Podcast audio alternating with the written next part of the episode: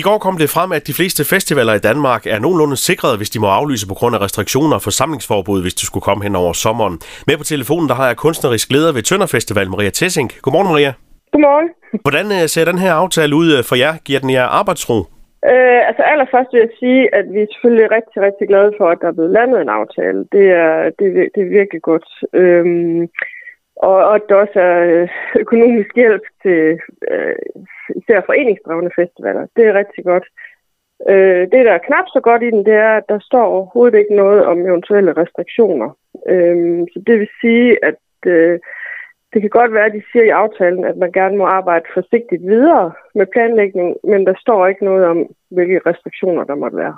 Og de restriktioner, det kan være, hvor mange man må lukke ind, for eksempel?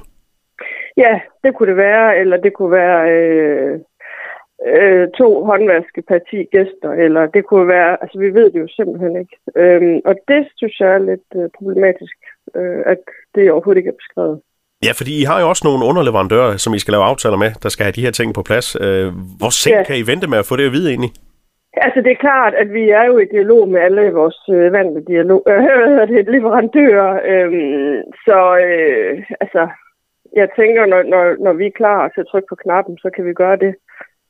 Øhm, men, men igen, altså, vi, vi savner noget mere konkret, vil jeg sige. Men hvordan går det ellers med, med planlægningen af selve festivalen, sådan musikalsk? Øhm, jamen, det går jo sådan, at, øh, at øh, alle de kunstnere, der skulle have været der sidste år, dem øh, har jeg selvfølgelig løbende dialog med. Øh, i forhold til, at de kan komme i år. Det, det er jo så ikke nødvendigvis alle, der kan det, fordi de har andre planer eller ikke kan rejse ud. Øh, men, men som udgangspunkt er, er tanken, at det er dem, der skulle have kommet sidste år, der skal komme i år. Man kan jo sige, på, på Tønder Festival, der er der jo mange udlandske kunstnere. Hvordan ser det ud med dem, med deres restriktioner i deres land? Det, det, det kan godt give et problem, eller hvordan? Ja, altså det er jo lidt forskelligt, kan man sige, hvor de kommer fra.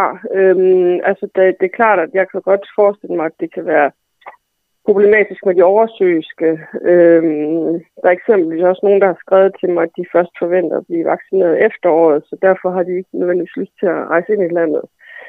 Det afhænger så lidt af den enkelte. Der er ikke sådan et, et entydigt svar, vil jeg sige. Tønder Festival bliver afholdt i slutningen af august. Er det en fordel sådan set i forhold til, at øh, der er andre, der kommer til at afholde før jer? Ja, det tænker jeg helt sikkert. Ja, altså der har vi, der er vi heldige at have tiden med os, hvis man kan sige det sådan. Øh, og så er det selvfølgelig også sådan, at siden efteråret har vi haft en arbejdsgruppe, øh, som har kigget på forskellige scenarier. Øh, så skulle det ske, at festivalen bliver helt aflyst, så har vi andre øh, idéer og planer i skuffen. Altså, så det, vi kommer uanset hvad, så kommer vi til at gøre et eller andet. Så øh, selvom der øh, er, er på, på nogle punkter af den her aftale, så er der også lidt usikkerhed, men I har styr på det, og der kommer en festival. Ja, altså det, ja, der kommer, enten kommer der en festival, hvis vi må for øh, myndighederne, men ellers så kommer der helt sikkert noget andet. Okay, vi venter ja. og ser. Vi kan ikke gøre andet. Nej, det er det. Maria Tessing fra øh, Tønder Festival, tak for snakken og rigtig god dag. Selv tak og lige måde.